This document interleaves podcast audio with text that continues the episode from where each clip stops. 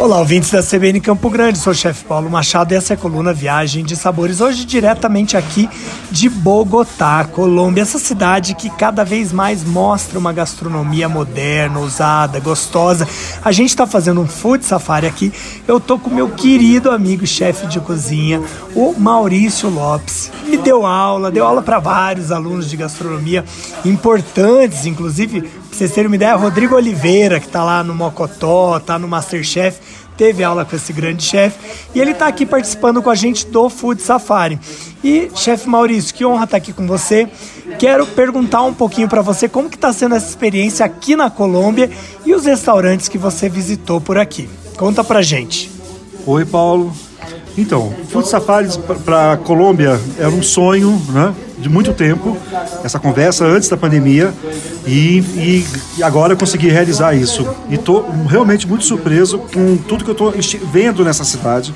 Primeiro, uma cidade linda, uma arquitetura maravilhosa, enfim, com né, uma paisagem, uma geografia fantástica.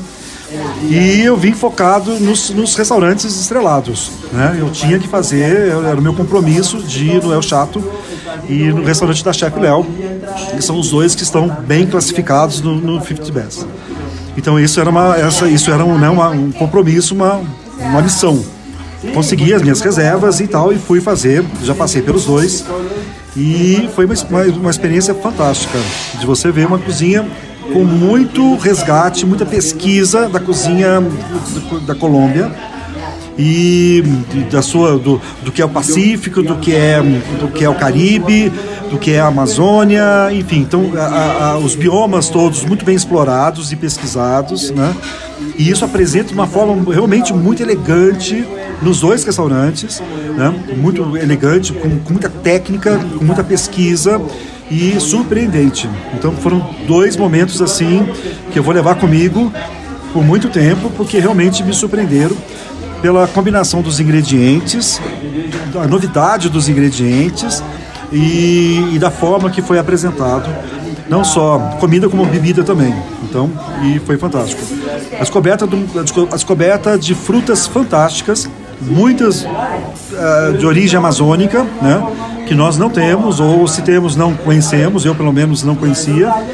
Então eu todo dia eu tenho uma surpresa, tenho uma, uma nova descoberta com essas frutas, através de sobremesas, ou mesmo no, no, nas, nas, combinações de pratos salgados, enfim, com pescados, com, com, com carne, com reis, enfim.